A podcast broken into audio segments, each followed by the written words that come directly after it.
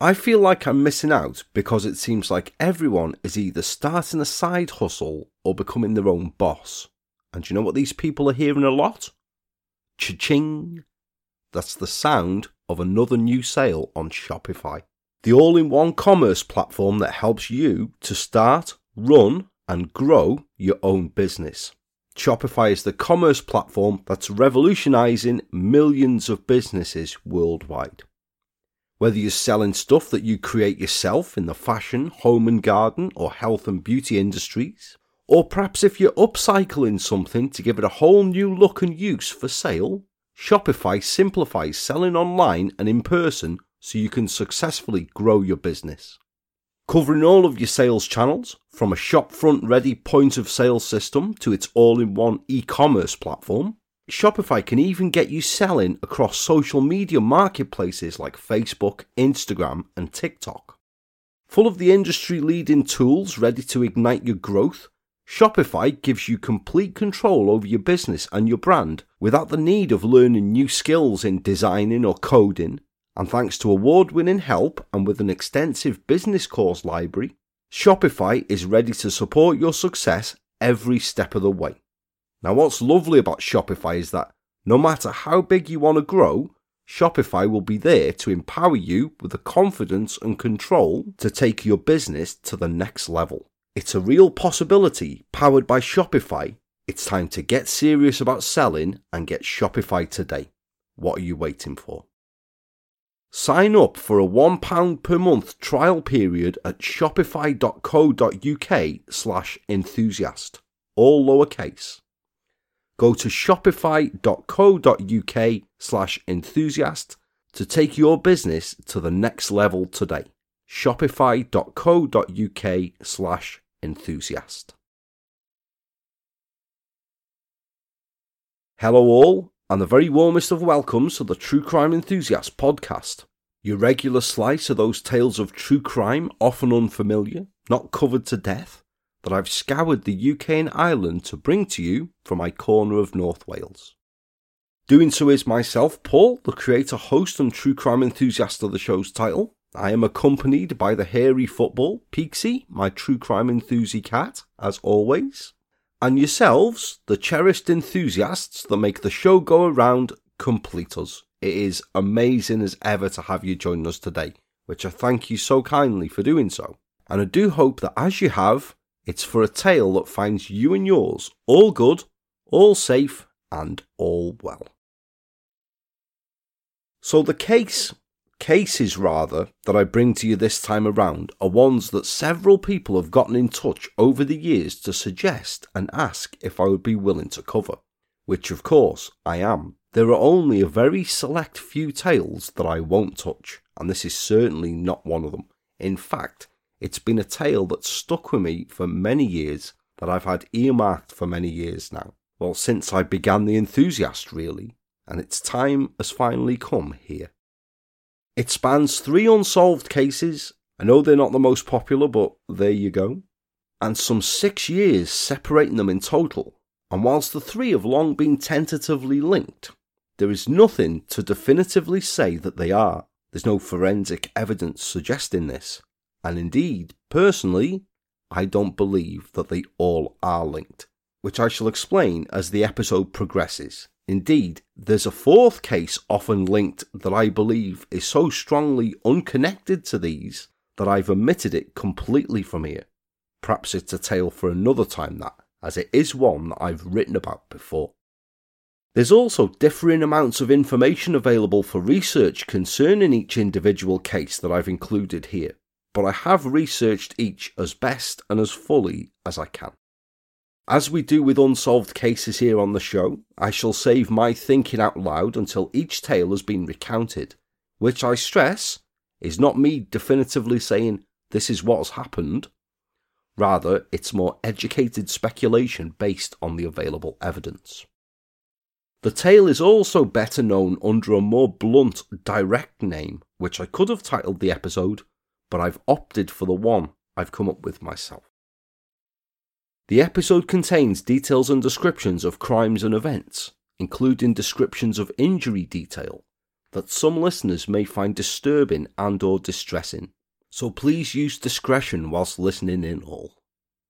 Bearing that in mind, please join the true crime enthusiast for an episode that I've entitled The Spectre of the East Lancs Road. You'll find similar patterns and sounding circumstances with each of the three accounts I bring you here, which I'll bring in a chronological order. As with each of the three poor souls you'll meet, all three come from that so often vulnerable cross section of our society those who indulge in sex work. Now, the reasons why people enter the sex work industry are complicated and varied. While some may see it simply as a way to earn extra cash, many others are driven to it by homelessness or poverty, or more commonly, to feed a drug addiction. For sex workers who are out on the streets and away from any kind of protection, the dangers can be very real. Rapes, violent assault, and even murder are only the wrong customer away. They're vulnerable because they are more accessible, more willing to get into a car with a stranger and to go off somewhere where they'll be isolated. They're a lot less likely to be missed straight away, as often they're estranged from or have strained relationships with their immediate family. And sadly, in the cases of murdered sex workers, I don't believe they're always given the same treatment as others far too much emphasis is given to their lifestyle, which, sad but true, the murder of a respectable middle class man or woman would get or be given. Well, not here, because no victim is less important than another one, no matter what. We head back first to 1988 and to the Canning Street area of Toxteth in Liverpool, then the city's red light district and which was then the home and beat of 31 year old Linda Suzanne Donaldson. Born on January the 21st, 1957, Linda's mother Elaine was only 15 years old when she gave birth to her. The father moving back overseas and never to meet Linda, and having problems of her own, Elaine allowed her mother Emma to adopt Linda as a baby and raise her, with Elaine soon afterwards going to live in the south of England. Reportedly, it's understood that Linda was not aware who her real mother was until much later in life, and by 1988 was not in touch with her. She was educated in Crosby, reportedly to a reasonably high standard, but showed no particular outstanding skill academically, though most likely, as was described, she would have most likely found her vocation in working with animals, being an animal lover from an early age who would cycle to a stables miles away from home just to be able to feed the horses there. Upon leaving school in the mid 1970s, Linda had enrolled on a hairdressing course, though whether she'd completed this or had dropped out beforehand isn't recorded. What is recorded is that at age 18, Linda had left home and married, though this wasn't to last, and by the time she was 20 in 1977, the couple had divorced. At 21 years old, she moved once again, this time into a house in the Waterloo area of Liverpool with a boyfriend, and it is understood that the couple also lived in a commune in the Netherlands for a while before returning to Liverpool.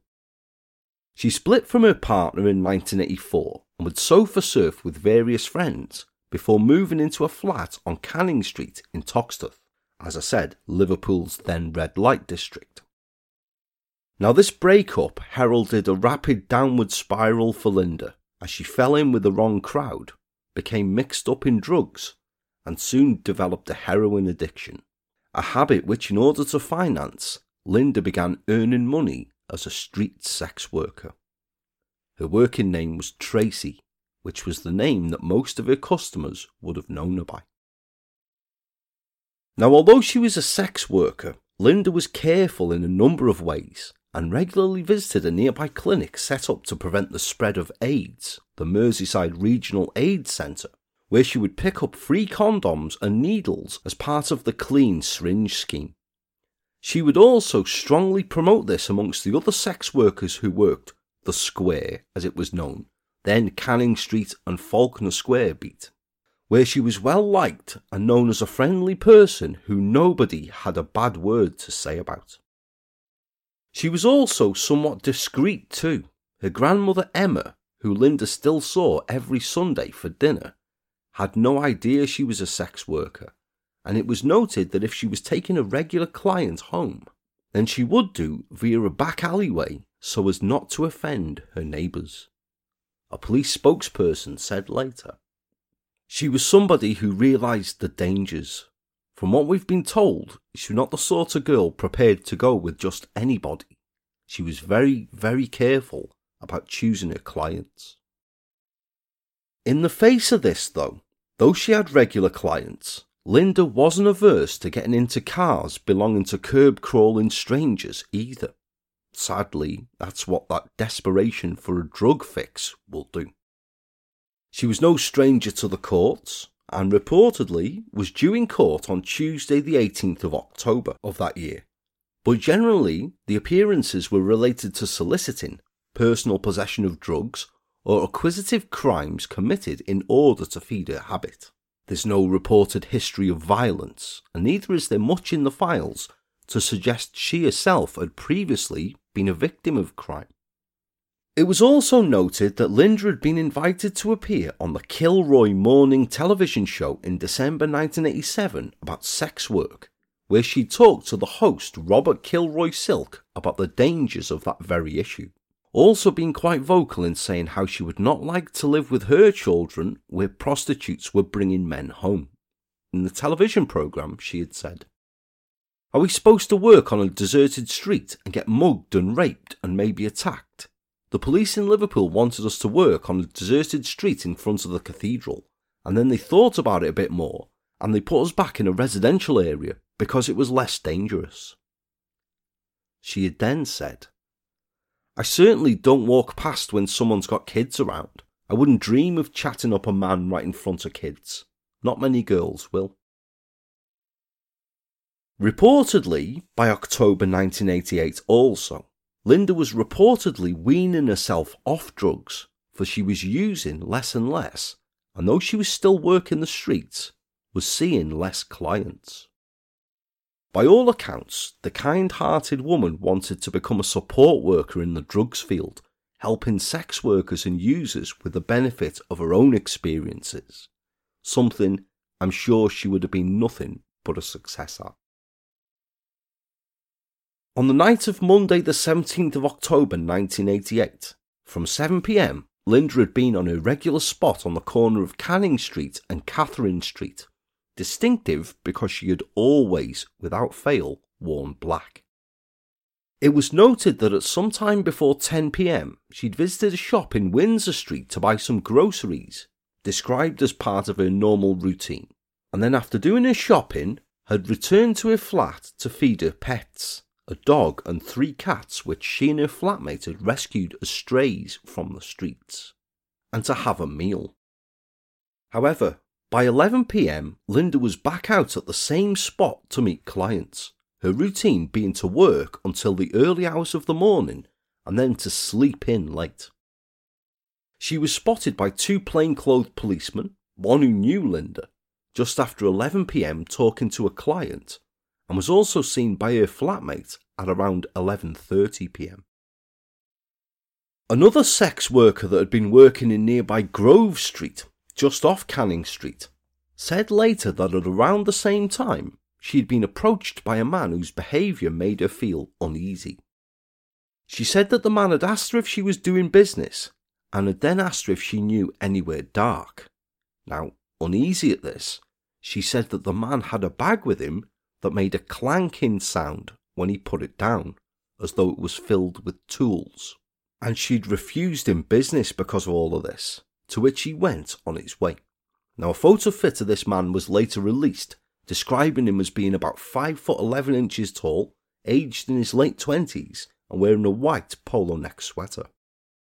About two hours later, at 1.30am in the early hours of Tuesday the 18th of October, the woman that had met the man with a clanking bag met Linda and said later that they talked about business, which had been fairly quiet that night, and said that she told Linda about the worrying punter that she'd met after which she'd hailed a taxi to go home. However, she said that as the taxi pulled away, she noticed Linda moving off towards a dark coloured car that had just come by, which had pulled into Back Canning Street. Detectives can only assume what happened next in those pre CCTV days, and that it is that Linda got into a car, either that of a familiar punter to her or a complete stranger, and was driven away to her death, because by the following morning, when Linda didn't return home, her flatmate had reported her missing. Now, the A580 road, or as it's better known locally in the northwest, the East Lancs Road, is the UK's first purpose built inner city highway and which links the cities of Liverpool and Salford, built to provide better access between the port of Liverpool and industrial areas in East Lancashire around Manchester. Since the road was officially opened on the 18th of July 1934 by King George V, it is used by thousands of vehicles every day and gives great access to Liverpool, Salford, and all of the other towns situated along its path, as well as quick and easy access to the M6 motorway, which it joins fairly near Haydock Park Racecourse. Just over four hours after Linda was last seen by her friend, between 5:45 and 6:45 a.m. on that Tuesday, and about 18 miles away on the A579 Winwick Lane near Leigh in the borough of Wigan in Greater Manchester, which is just off the East Lancs Road. A maroon coloured Ford Granada Mark II car was seen parked up in the gateway entrance to a farmer's field there. There were no reports of anyone seen in the vehicle, but it was reported that the vehicle seemed to have remained parked there for up to this hour. Later that day, in the early afternoon, an elderly couple in a car, Mr. and Mrs. Lees, on their way to visit their daughter, pulled off of the M6 motorway at junction 22 to join the A579 road to Leigh, and soon after, at about 1:30 p.m., pulled into the very same place where the maroon Ford Granada had been seen earlier that morning. Dorothy Leese later explained that because they'd been driving for a while having come up from South Wales, they would usually stop about then to stretch their legs. However, when they'd pulled over into the field entrance and walked about that afternoon, they saw what they thought was a human body lying in a gully alongside the hedge. Mr. Leese went over to check and found that it was indeed a body, and it was later determined to be the naked body of Linda Donaldson. Apart from leaving her behind the hedge, no effort had been made to conceal her remains. The senior investigating officer, Detective Chief Superintendent Ken Clark, told the Manchester Evening News at the time We are looking for a maniac, a sadistic killer who could strike again. The type of man who could do this to another human being defies description. The mutilation was probably done in a bid to conceal identity. Now, his description was apt, for a post mortem determined that Linda had been killed with two stab wounds to the back, thought to have been inflicted by a heavy 8 inch bladed knife.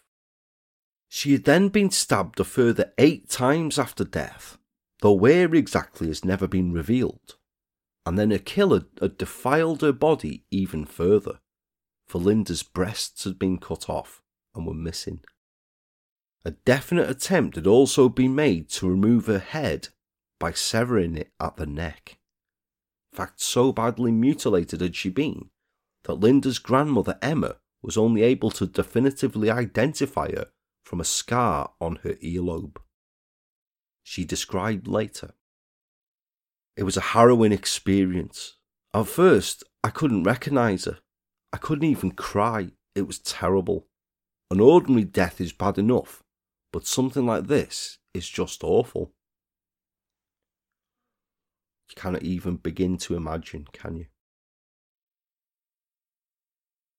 It was reported that police had put together a team of a hundred plus officers in the hunt for Linda's murderer in a joint investigation run between Admiral Street Police Station in Toxteth and Leigh Police Station and the full Tommy Lee Jones from the fugitive bit was performed. Checks at dry cleaners for anyone depositing blood-stained clothing were made. They looked through drains in Liverpool Districts 6, 7 and 8, which were searched for a possible murder weapon, and appeals were even made to the Chinese community in Cantonese. Everyone who was known to Linda was interviewed and police went through a number of what they call TIEs, trace, interview and eliminates and while they didn't find any particular difficulties which you might anticipate over sex workers and or their punters closing ranks or failing to come forward, no viable suspect emerged from this. House to house inquiries were also conducted throughout the Winwick Lane area, and a week to the day after Linda was found, police set up roadblocks to interview people who might have been in the area on that fateful morning, which led to the Ford Granada parked at the spot earlier that morning coming to police attention. A widespread appeal for the owner or owners of this car to come forward to eliminate themselves from the inquiry was made, but as no one was forthcoming, it's very likely that this was Linda's killer's car. Tyre tracks could be seen coming off the road and up to a wooden gate near the scene, which someone would have had to get out of the vehicle to open and indeed to close again after leaving. Plaster casts of footprints at the scene were made, as were imprints of these tyre tracks, which travelled a short distance to the gully where Linda was found, and then looped around to come back out through the same entrance and back onto Winwick Lane, though there was nothing remarkable about the tyre tread that would help narrow down the search for this mystery vehicle, nor were there any mud traces suggesting in which direction it had headed after leaving the field. The lack of blood at the scene suggested to police that Linda had been killed elsewhere, somewhere between Liverpool and Winwick Lane, where a murderer had had plenty of room and light to carry out the murder and mutilation, something he had taken his time over. Wherever it was, he also had access to running water, as Linda's body had been thoroughly washed down before it was left in that field, most likely to remove any traces of forensic evidence left by her killer.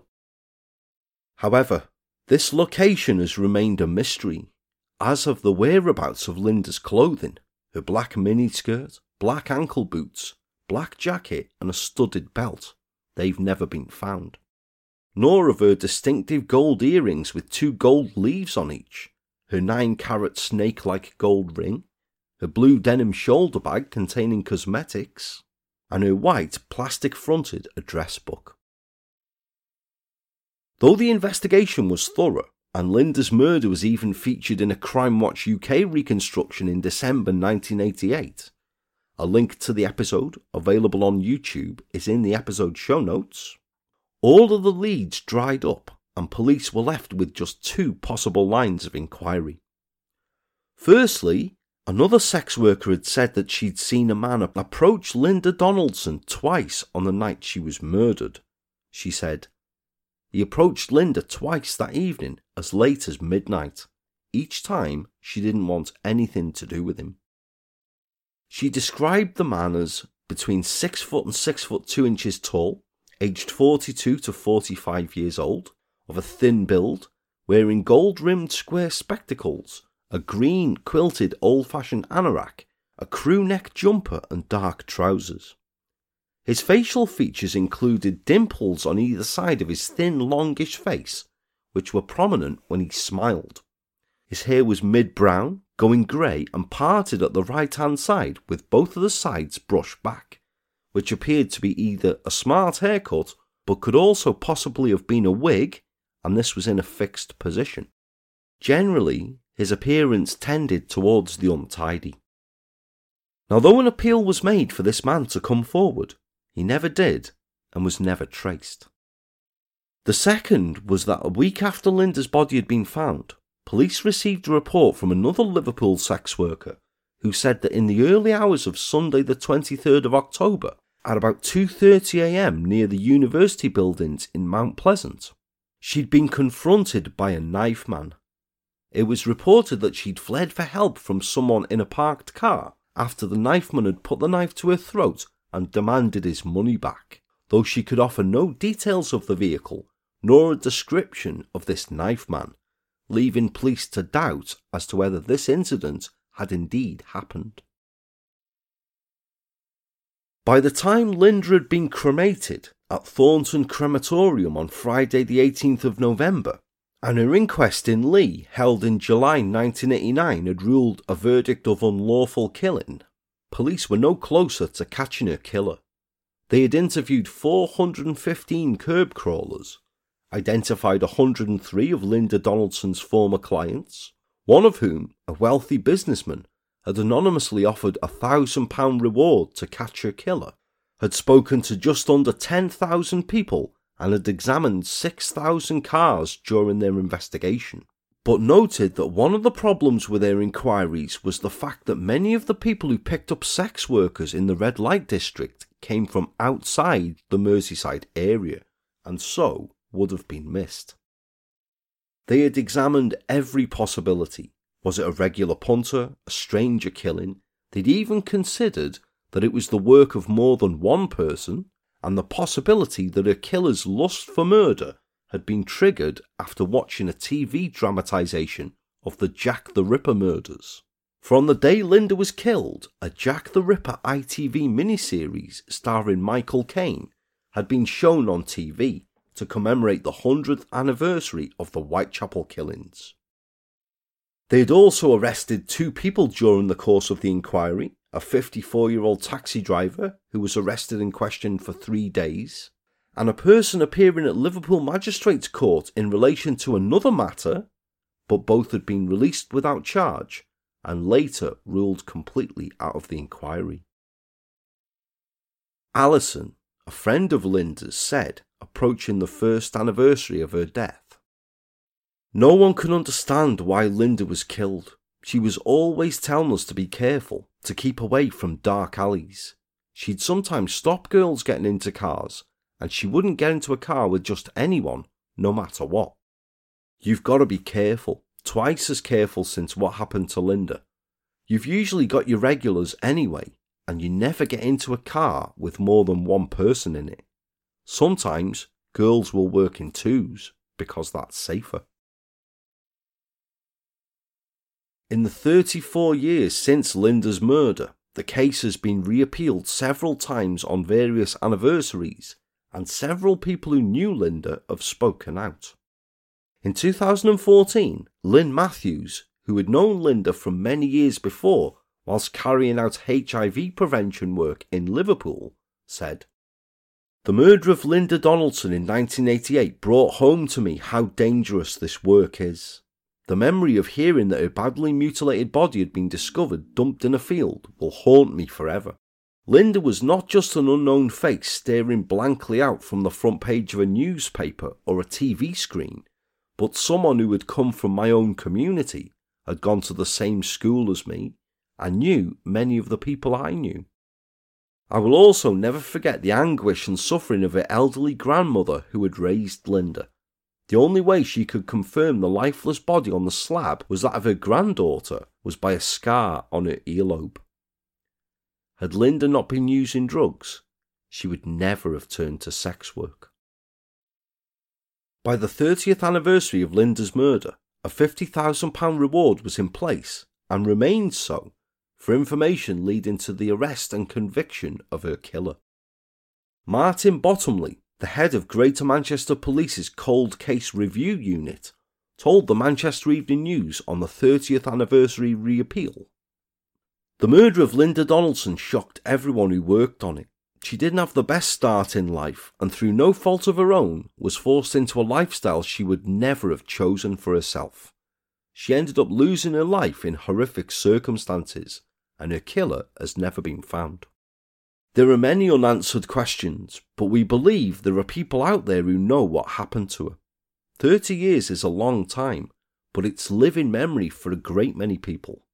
The original investigation was a joint investigation by GMP and Merseyside Police and went on for two years. And several people were interviewed, but no one was convicted. This is the latest reinvestigation.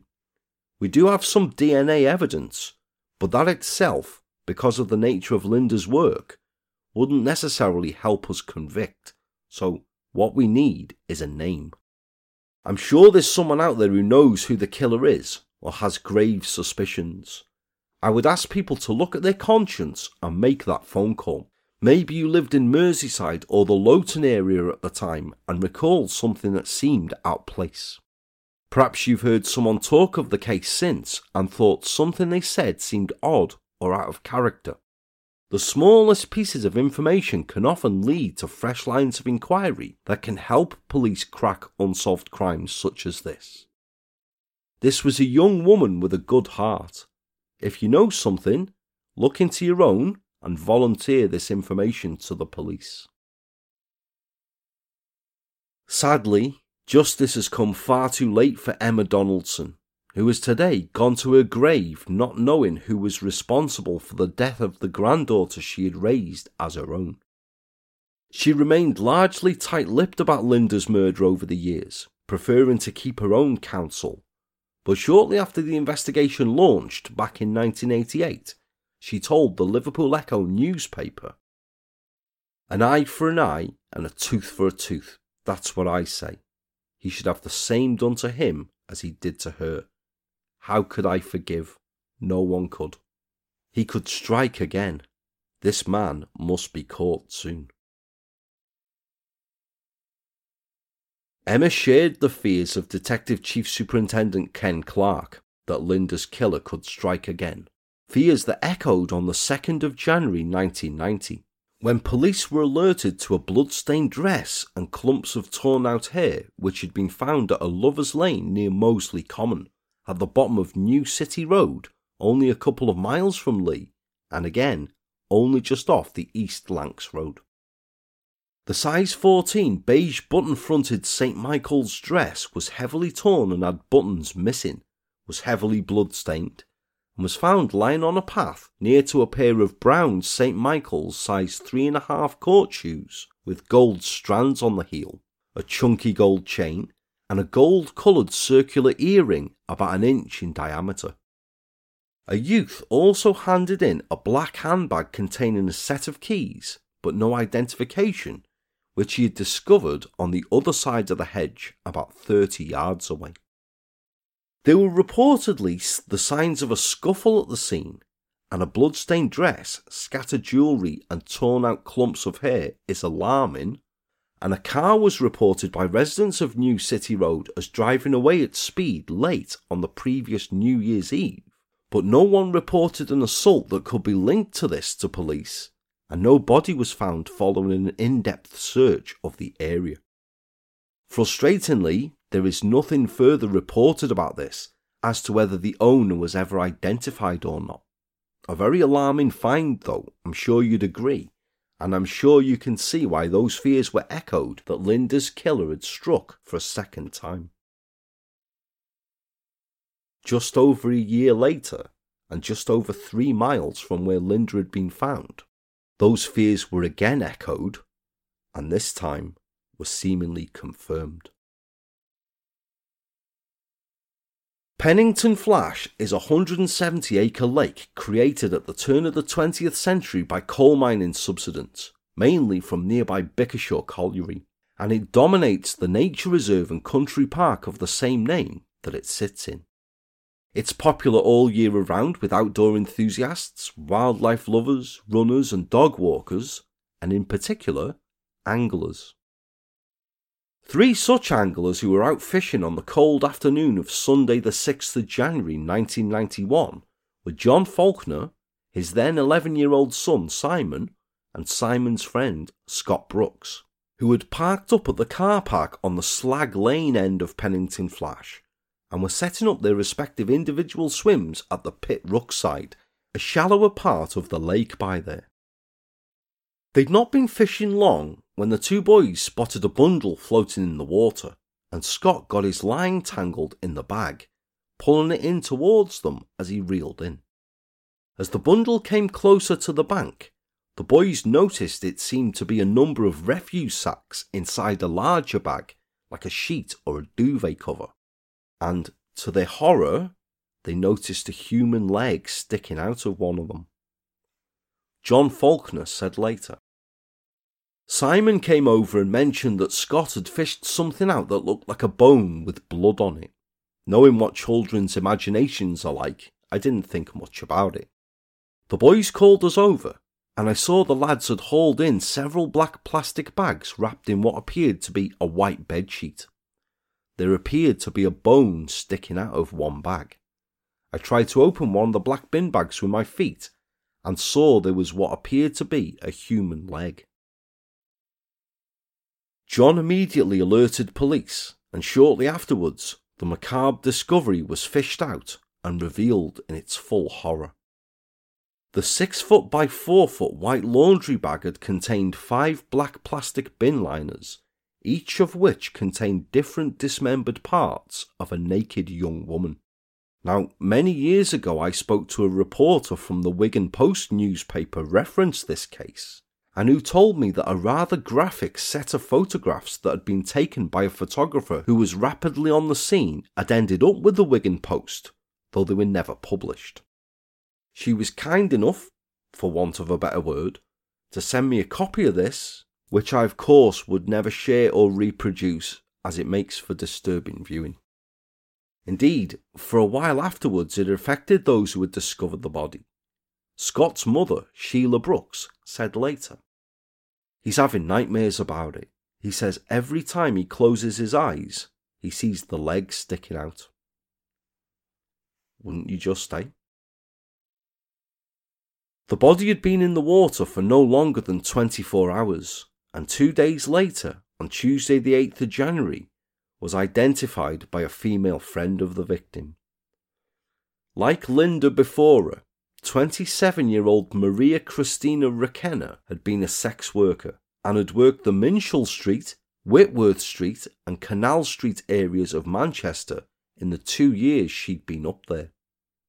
Now, out of the three accounts I'll mention in this episode, Maria's, as she was known, is the one that has the littlest available to research about it. Very little is known about her early life, except that she was born in the Kensington district of London in April 1963, had worked in sex work in London until 1989, when she had moved up to Manchester after amassing several convictions in the capital for soliciting, and was reportedly a mother of one, though no further details are mentioned of the child, so this may possibly be incorrect reporting.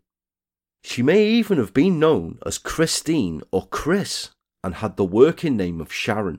Try as I might researching all combinations of her possible name, I could find very little about her.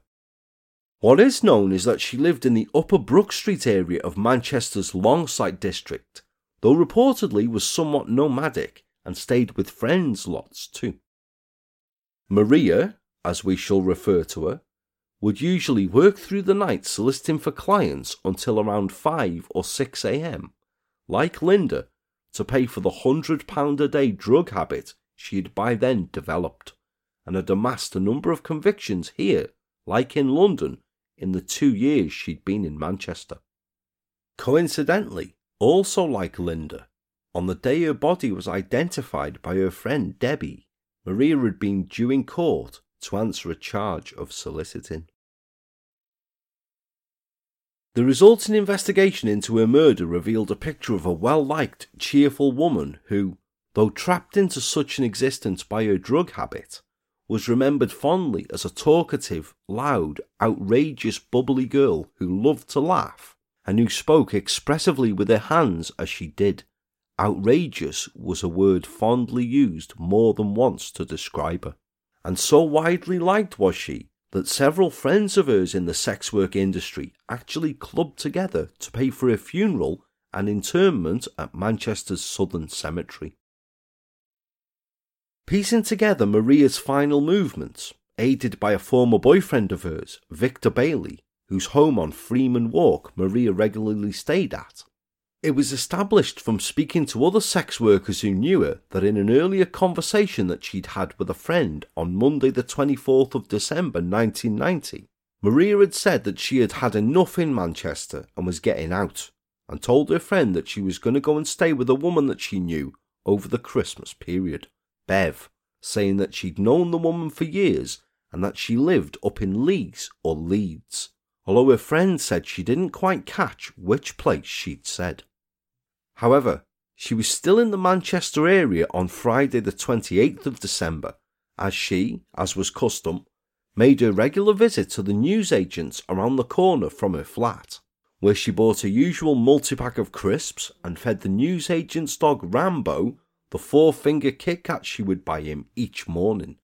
As an aside, slightly, I know you're not supposed to give dogs chocolate like that, but my mum and dad years ago used to give our dog 21 two finger Kit Kats a week. And he used to proper devour them. I tell you, he would drool like the bloody dog from Turner and Hooch as you were unwrapping it.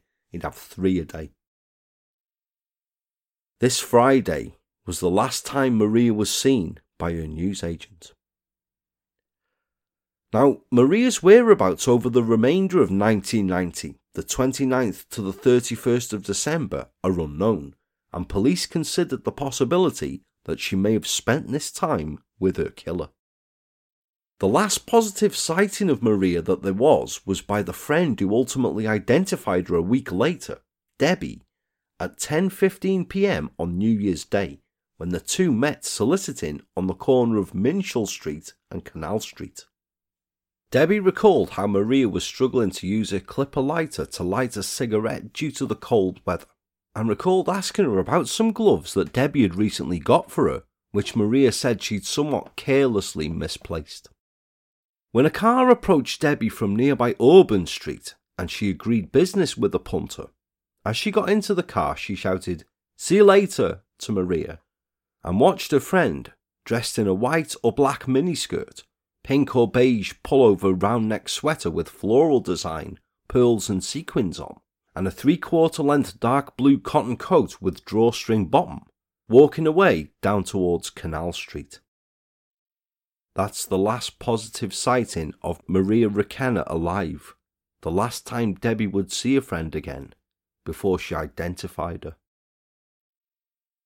However, a woman that was possibly Maria was reported as being seen on the 2nd of January and perhaps even again on the 3rd of January at 4am near Watson's Shebeen drinking den on Broadfield Road in Moss Side. Sat in a brown coloured Cortina Datsun with another woman and an elderly West Indian driver. This is a sighting that's never been confirmed, however, nor has the report and this is possibly mere macabre imagination after the report of the discovery of Maria's body, that Maria was seen on one of these nights in question getting into a car with two men inside, but then a third, who was hidden in the back seat, sat up as the car drove away. In fact, all that can be confirmed following that sighting on New Year's Day by Debbie is that at some point over the next four days, Maria Requena met her killer was strangled by him, and then her body dismembered with power tools. Thought to have been a chainsaw or circular saw due to the precision and smoothness of the cuts that had severed her head, arms, and legs. The killer had then unceremoniously placed her body parts into bin bags, placed each into a laundry bag, and thrown her into Pennington Flash.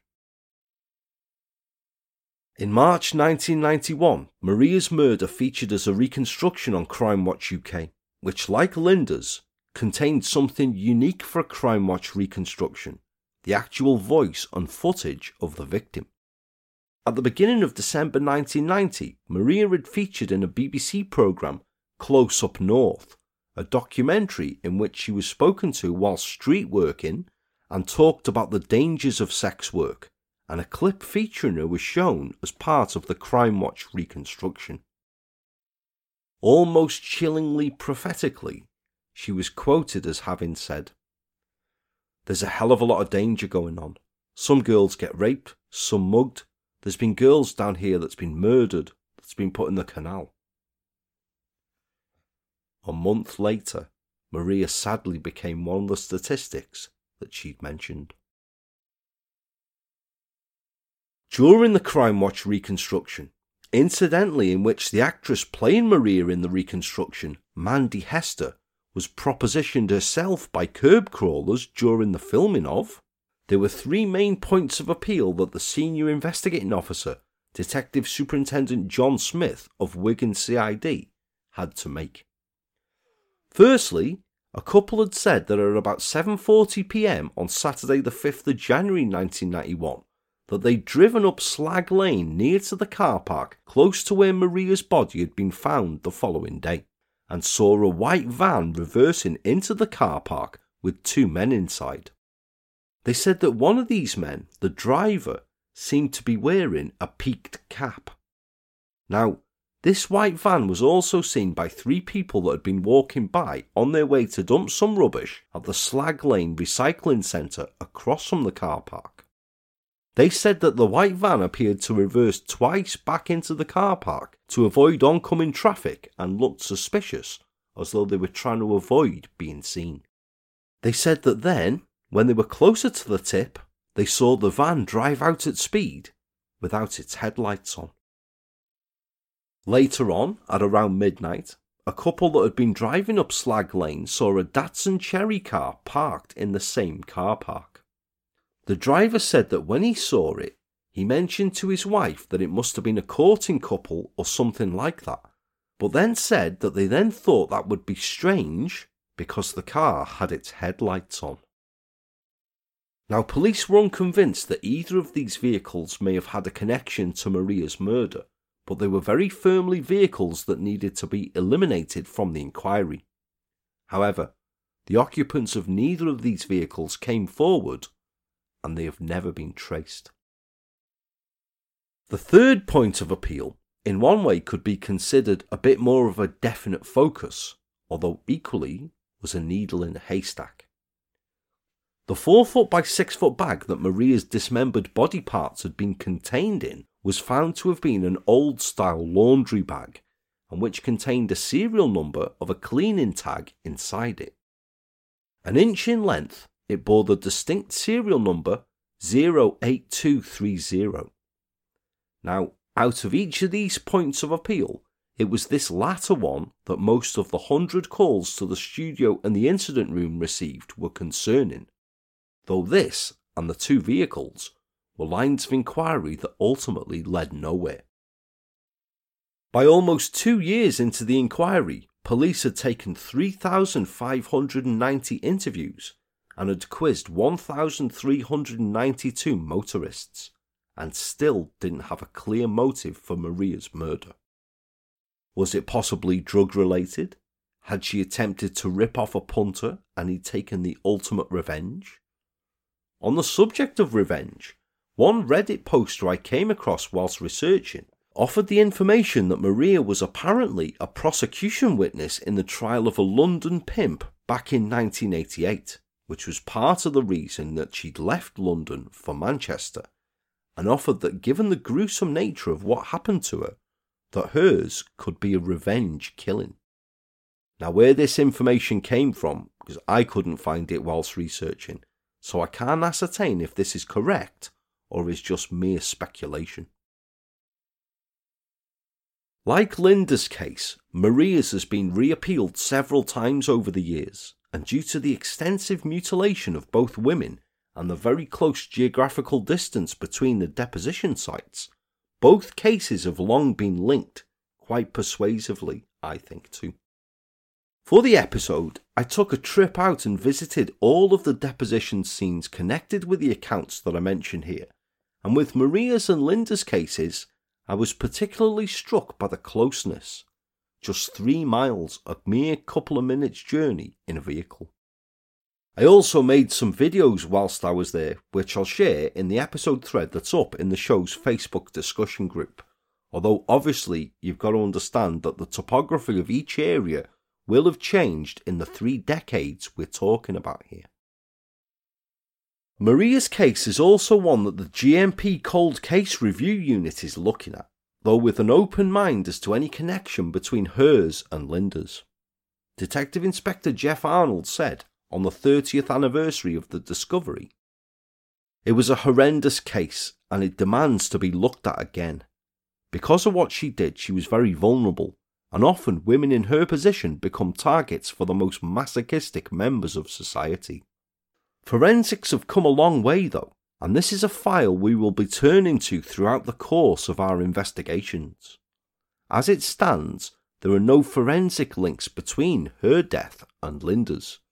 But we do have forensic material in both cases, and we will continue to investigate. Without a name to put to the material and the nature of the women's work, in which they would have worked with hundreds of men, it is very difficult to detect. But the cases will never be closed, and we will not stop until we find out who killed Maria and Linda. Now, that's a sentiment which you can understand completely, and yet the spidey sense just won't go away. And I think to myself, more and more, the same person has done this, but not necessarily is responsible for the final account I bring to you of the episode. We head forward more than three and a half years after the discovery of Maria's body and 13 miles west of Pennington Flash back along the East Lancs Road. On Saturday, the 6th of August 1994, a team of cyclists from the Liverpool Century Road Club based in Netherton were undertaking a 10 mile time trial along the Rainford bypass. And whilst milling around at the start point, close to the former Wheatsheaf Hotel on the corner of Ormskirk Road and Bushy Lane in Rainford, at about 1:30 p.m., one cyclist opted to nip into a carrot field belonging to nearby Hollyfold Farm to urinate beforehand. Before he could do so, the 28 year old computer engineer, he's never been named, was drawn to what he thought at first, like the old adage, was a tailor's dummy. So emaciated was it, lying naked, face down with a head in a clump of bushes. However, he soon realised that it wasn't. It never is, is it? And said later, I ran back and got a friend to confirm what I'd seen. We then called the police and made sure that no one went near. I told the police where I'd been, then waited for them to arrive. I carried on with the cycling, but I think I was in a state of shock. As if cycling that day wouldn't just completely go out the window, eh? What's going on there? The body was later that day revealed to be that of 23 year old Liverpool resident Julie Finley, after she'd been identified by fingerprints due to her having a criminal record for petty crime. Her clothing was missing, and according to a later post mortem, she'd been killed through strangulation up to 12 hours before discovery, inch wide ligature marks to her neck suggesting possibly with a belt. Injuries to Julie's upper body and arms suggested she'd been involved in a struggle, but there was no sign of any sexual attack. Her mother Patricia, who had last seen her the previous afternoon, recalled later. On the Saturday, I got a phone call. Have you heard from our Julie? She's not turned up. Is anything wrong? I wasn't even dreaming that anything was wrong. Then on the Saturday night, the police knocked on the door. I don't really recall what was said. Honest to God, I didn't believe it. I got my other daughter to come with me, and I knocked on every door of people who knew Julie. It was like I was floating on air. I kept thinking she was going to come in later that morning. Like Linda and Maria, Julie's life was a sadly familiar story. Born on the 1st of August 1971, the second eldest daughter of Albie and Patricia Finley, who lived in Finch Lane in Dovecot, Julie had grown up in a close knit and happy family alongside her elder sister Karen and her younger siblings Sharon, Kate, and Tony. She'd left Yew Tree Comprehensive School in Huyton in 1987, working for a while in hairdressing and hotel work. But around her 18th birthday, her parents began to notice a change in Julie her personality, her attitude, that kind of thing and she eventually confessed to them that she was using magic mushrooms. By a year later, Julie's parents discovered she was using cocaine and heroin and had developed a sizable habit. Over the next three years, she would have several spells in drug rehabilitation clinics, would stay with family members and improve, but would ultimately relapse. And by 2004, Julie and her half Chinese boyfriend, Ing, who was 10 years older than her, and another drug user, had a flat in Falkner Square in Toxteth, the area where six years before Linda Donaldson had lived, though it's also reported that they would doss down pretty much wherever they could.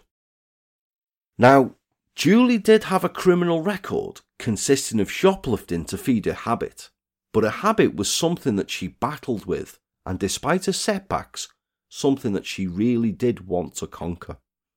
Her mother Pat recalled years later. She was a good girl with a kind heart and always smiling. Everyone loved her. Only a few days before it happened, she told me she was going to get herself straightened out, find a job, and start getting fit. This time, she really seemed to mean it. She wanted to give up so badly, but told me it was something she could no longer control. She described it as a disease. In the end, we stopped asking questions so she wouldn't have to tell us lies. And that's what it becomes with people, sadly, isn't it? A disease. It was equally reported that Julie had several close friends who were sex workers, understandable as she lived smack bang in the middle of Liverpool's then red light area. But that she was not a sex worker herself, and certainly she had no convictions for soliciting on her criminal record. Her parents and family have always strongly denied that she was a sex worker, and yet, being realistic rather than trying to be unkind here, I feel that this is more of them being protective of their dead daughter's reputation. After all, the majority of people involved in sex work do it because it is the easiest, quickest way to feed a drug habit. And I think it likely that Julie saw it the same way and was no exception. Though due to her having no convictions, it was perhaps something that she'd not seriously embraced or had only just started doing. Saying that, Whatever Julie did or did not, and the same goes for Linda and Maria completely, it is completely immaterial to anything. It's her as a person we are focusing on and acknowledging here, not what she did. I told you, no one is more important than another on the enthusiast. One of the investigating team, Detective Superintendent Bob Denmark, put it fabulously, saying, Although Julie may have had some question marks against her lifestyle, her death is as much of a tragedy as if she had been a bishop's daughter. Too bloody right. Julie hadn't lived with Albie and Patricia for several months, but she'd gone around there on the afternoon of Friday, the 5th of August 1994, to catch up with her parents, taking the opportunity to have a bath there, and missing her father as he'd gone out when she'd arrived. She'd seemed fine and in good spirits, and had even arranged to come back around the following Sunday for Sunday lunch with her family. As she set off that afternoon at about 5:30 p.m., her family could never have considered that that would be the last time they saw her alive, and the start of a three-decade nightmare for them. In the subsequent murder inquiry, investigators were able to piece together that Julie was seen several times over the course of that Friday night around the Huskisson, Canning, and Hope Street areas. A sex worker who knew Julie had seen and spoken to her on Grove Street, where Julie had told her that she was supposed to be meeting someone at 11pm that evening. Now, this was possibly a friend of Julie's that a later appeal was put out to trace an engineer named David from the Ormskirk area, about 35 years old, big chested and having a beer gut, who had some connection with a group that used to rehearse in Liverpool on a Friday night. Whether David was traced or not isn't reported. Three months after the murder, in November 1994, a woman came forward to say that she also saw Julie Finley at about 11:20 p.m. on the Friday night running across Pembroke Place opposite the dental hospital, recalling it because she almost ran her over, having to brake very hard to avoid hitting the woman. She said that she was running across the street towards a man who was standing beside some railings. The man was described as being 5 foot 10 inches tall to 6 foot, 20 to 23 years old, having dark hair and wearing dark clothing, though the witness described as quite smart. The witness also noted that there was a car parked nearby, though she could give no further details. She said that she'd come forward after seeing a poster detailing the murder put out by the Liverpool Echo newspaper, and that she was 99% sure that this was Julie Finley. Now, due to the witness's description of what the woman was wearing and the physical description she gave short, very slightly built, light brown gingerish hair tied back, and wearing a white blouse, black trousers, and black boots police were convinced that this was Julie, for it matched her description. She was just five foot three and was painfully thin due to her drug use, weighing just six and a half stone. She'd also been seen wearing matching items as to what was described. Later information received suggested that this man she'd been running to see was possibly a drug dealer who went by the name of Nellie. Now, it's unknown if this was Julie's regular drug dealer or not, but her regular drug dealer was reportedly spoken to and denied seeing or arranging to meet her that night. So, was this a punter? Clothing believed to be Julie's, consisting of a white top, dark boots, dark trousers, and bra, were spotted on wasteland at the corner of Low Hill and Prescot Street in Liverpool. Again noted as having been a popular haunt for vice girls, and only about a quarter of a mile from where Julie was last seen, at around 4 pm on the 6th of August, the day she was found.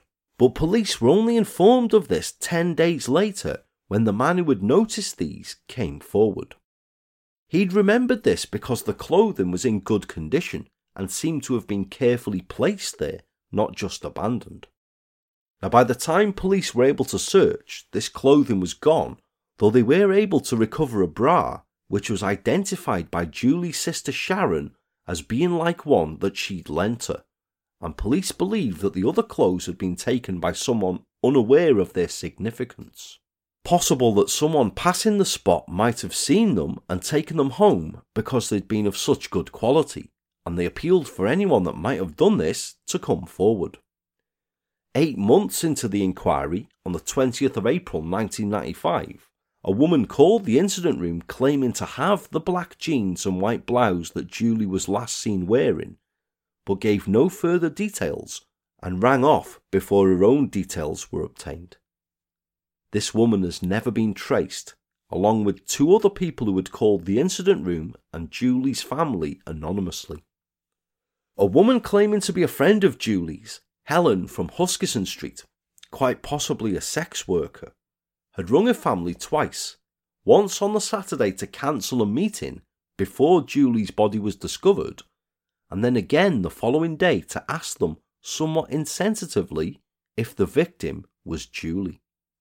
Then, a telephone call was received by the police incident room within two weeks of Julie's murder from a woman calling herself Tina, who claimed that on the night she was killed, Julie had planned to meet a taxi driver from Prescot in order to obtain money from him. Tina rang off after she promised to meet with the police, but never did so. The telephone call she had made was ultimately traced to a telephone box in Blackpool. Despite repeated appeals over the years, none of these people have ever come forward. Police also considered the possibility of a link between Julie's murder and an attack on a sex worker in Jericho Lane in the Aigburth area of Liverpool at around 9:30 p.m. on the 29th of September 1994.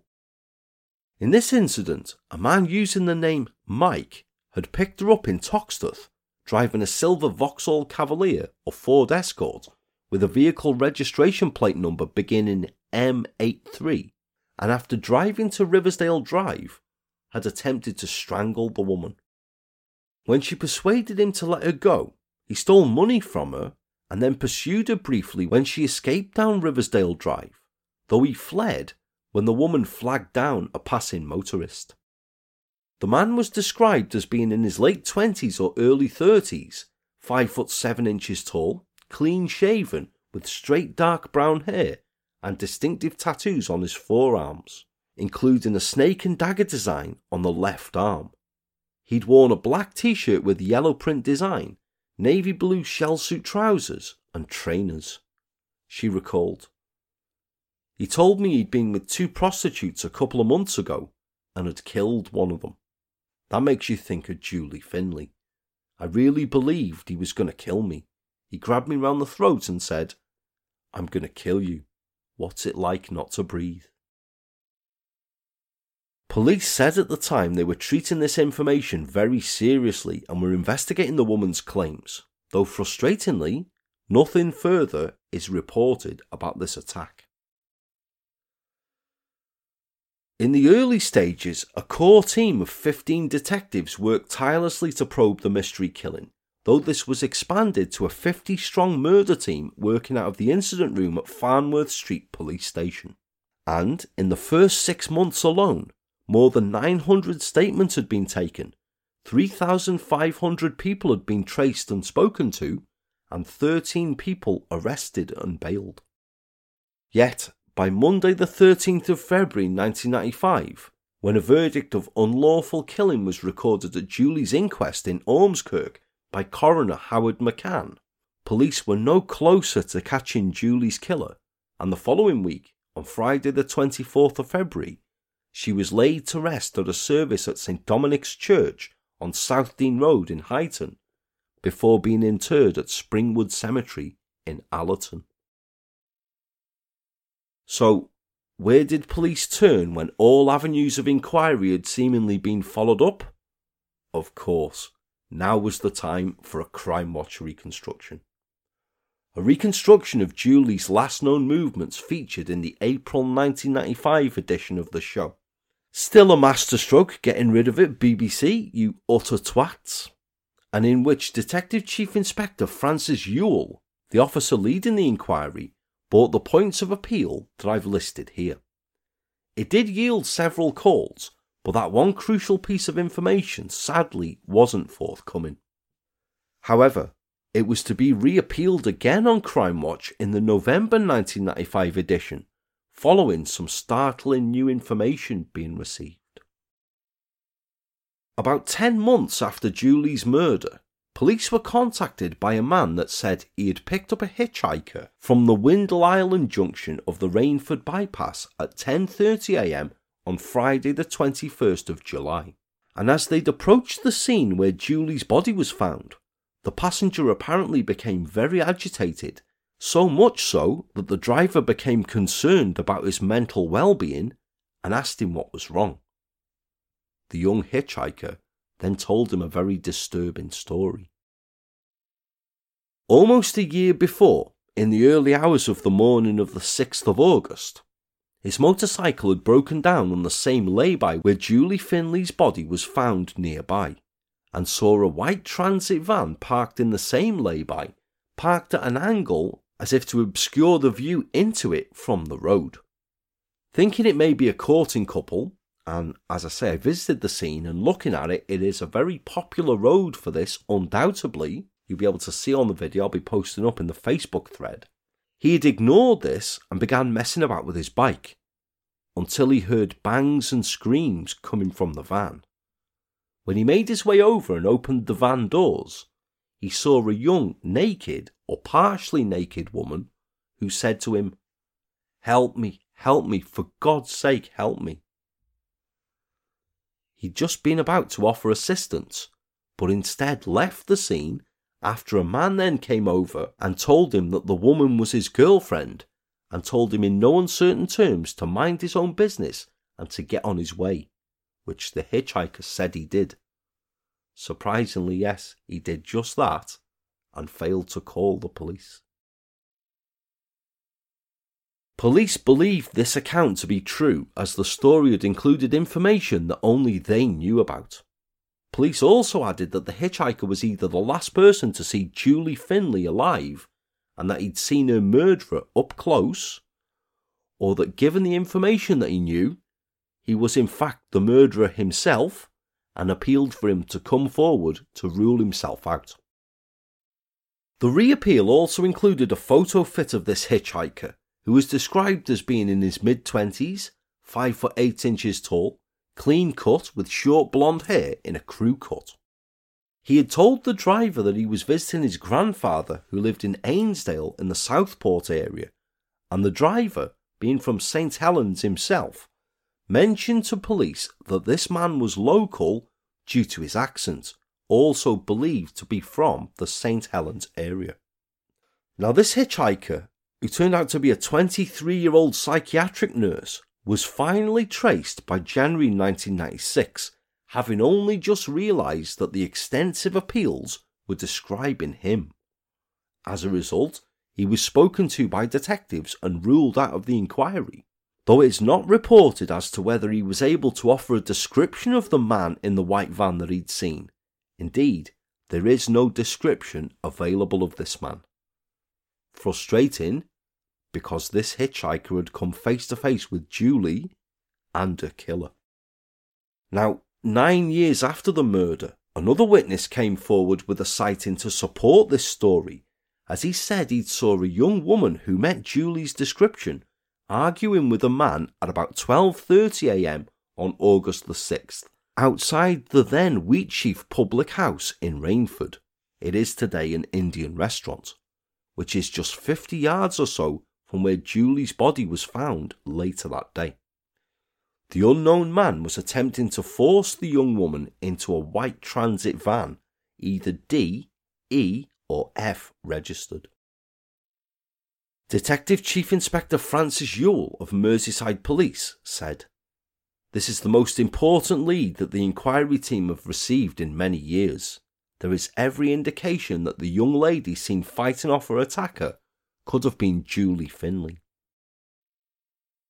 However, this is another sighting that's never been confirmed, yet another frustrating aspect of Julie's story, nor has it been explained why it took nine years for the witness to come forward. In the three decades since, as I've said, Julie's case has been reappealed several times over the years, it's certainly the one most prominent out of the three I've described here, and a £20,000 reward offered by Crimestoppers still remains in place. But it still remains unsolved, and her family are still left heartbroken. By the beginning of 1995, so devastated were they that they were prepared to move house. Devastation that wasn't helped by them insensitively receiving a poll tax demand for Julie some eight months after her death. They were also not to receive any compensation for Julie's murder either, as the scheme to award this that had been introduced by then Home Secretary Michael Howard had been ruled unlawful. The family lived with the pain of reappeals coming to nothing over the years and could only gather at Julie's grave on her birthday and the anniversary of her death each year. Seventeen years after her murder, on what would have been Julie's 40th birthday. Her family were shocked at what they found when they paid a trip to her grave in Springwood Cemetery. Julie's sister Kate actually walked past her grave, not recognising it, before doing a double take. As the previous time the family saw it, the stones bordering the grave were sinking and the decorative chippings on top were weather worn. But in recent weeks, someone had dug up the stones, had repainted them black, and realigned them so they were no longer sinking. The stone chips on the top had been replaced with bright white new ones, and a bunch of plastic flowers had also been left on top. Julie's grave was the only one that had been touched like this, and the family say whoever did it clearly had a personal reason for doing so. Her mum Pat said, We've asked all the friends and family we can think of, and none of them have done it. They all said they would have asked us first. So we want to know who has. This looks like a personal touch to us. Someone who knows or has found out where our Julie's grave is has gone with tools and done a job that would have taken some time and effort. It's scary more than anything because we just don't know. This could be the person who killed Julie and has a guilty conscience. It's certainly someone that the crime has affected on some level. Sadly, Julie's father Albie has even gone to his grave himself not seeing justice for his daughter, and her mother Pat, now advancing in years herself, clings to the hope that she will see justice for Julie before she dies also. Speaking to the Liverpool Echo newspaper in 2021, Pat said, It was so important to him to get justice for Julie. He had all Julie's pictures and all these little mementos next to him. He would always say, Looks like we're getting no justice for you, girl. Julie's dad has now passed away, and he went to his grave having never seen justice delivered.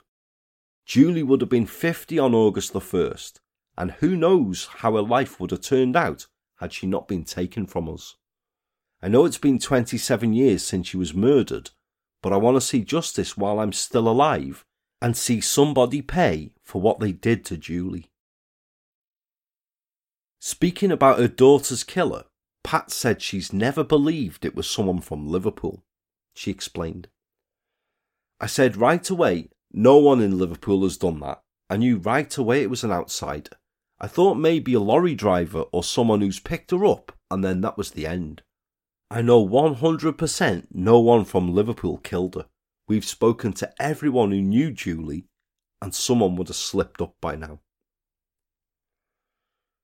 The article concluded by saying how every night Pat still looks at her daughter's photographs, pleading for answers to her killer's identity and motive.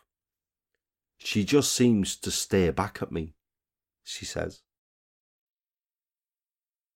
It must always be so hard. Not having the answers must just give that extra pain at losing someone, mustn't it? Mick Duthie, Director of Operations at Crimestoppers, said at the time. Our charity is supporting the investigation by offering this reward to get justice for Julie's family, who remain desperate for answers. We would like to thank all those who have contacted our charity with information about Julie's murder since we launched our appeal, but we believe that there are individuals who have valuable information that have yet to contact us. No matter how insignificant you think your information may be, I would encourage you to contact us 100% anonymously, as your piece of information may help lead to an important breakthrough in the investigation. You owe it to Julie's loving family to do the right thing. Now's the time to speak up anonymously and tell us what you know. We're here to help people who, for whatever reason, feel unable to speak directly to the police. Like the millions of people who have trusted us since we began in the late 1980s, we absolutely guarantee you will stay 100% anonymous, always. If you have any information concerning Julie's case, or that of Maria's or Linda's, then Crimestoppers can be contacted using an untraceable anonymous online form, a link to which will be in the episode show notes, or by calling 0800 555 111. That's 0800 555 111. Computer IP addresses are not traced, and for telephone calls, there's no caller line display, no 1471 facility. Calls have never been traced from it, completely anonymous. So, the thinking out loud bit comes here then, and I reiterate I'm not suggesting what I say is gospel, it has to remain speculation. These three cases have long been tentatively linked by the press as the work of an individual with a sobriquet, the East Lancs Ripper, though they've never been officially linked by Merseyside or Greater Manchester Police. As I said, there's no forensic evidence able to link them. And personally, I don't believe that all three are linked. I think that's a bit of sensationalism by the press there. Two of them, yes, I do. But Julie, I believe, is the work of a different killer, and I would suggest the very real possibility exists that the killers of all three women are now serving life sentences for other unattributed crimes. The lack of mutilation, the lack of washing her body or placing her into water, and the discovery of Julie's clothing abandoned is enough to suggest to me that there are two different perps here and there is a strong argument out there for Christopher Halliwell being responsible for Julie's murder, for he's undoubtedly killed others he hasn't admitted to. The victimology suits Halliwell. He lived very near to the scene back in 1994 and has owned enough vehicles in his time for at least one of them to be a white transit van. I don't want to get on to Halliwell right now. except what I'll do is point you towards the book The New Millennium Serial Killer, written by Seeing Red co host Bethan Truman and former intelligence officer Chris Clark, which offers up the argument for Halliwell's culpability so much better than I ever could here. Now, the same book does include Linda and Maria as being possible Halliwell victims too. And while, of course, there is the possibility that they are, I don't feel this in myself. The victimology, such close proximity of deposition sites, and the mutilation of the body in each case all suggest to me that this is the same killer, though. One familiar with red light areas across the country, and certainly one familiar with the East Lancs Road. This suggests strongly to me that this was a commercial vehicle driver who perhaps even worked at an abattoir and as such would have possible access to a place with light, running water, space, and tools to carry out the mutilation seen here. And of course, an abattoir wouldn't need to be cleaned up as extensively, would it? Concerning the mutilation, which is disturbing, in the case of Linda, it struck me as possible. Was she mutilated because her killer had perhaps left teeth marks on her that he could be identified from? Or was it a strictly sexual fetish, or did he just want to defile her further? In the case of Maria, what's the purpose of dismembering her body unless it's an act of pure hate or for sexual enjoyment? Personally, I think the latter. And would he have done this to Linda also? Was he disturbed before doing so? It's frustrating as there are so many questions, and I invite your own thoughts and feedback here. What do you think? So, what it boils down to for me is if if these are linked, and my gut tells me that they are, we have a hater of women, a user of sex workers who has extensive knowledge of red light areas across the country, and for whom extreme mutilation is his thing. I have someone particular in mind as a possible, someone who's been questioned in the past in relation to both Linda and Maria, a terrifying and monstrously evil killer who is currently serving two life sentences, unlikely ever to be released from prison, and who I shall bring you the account of next time around, as I've gone on far long enough here.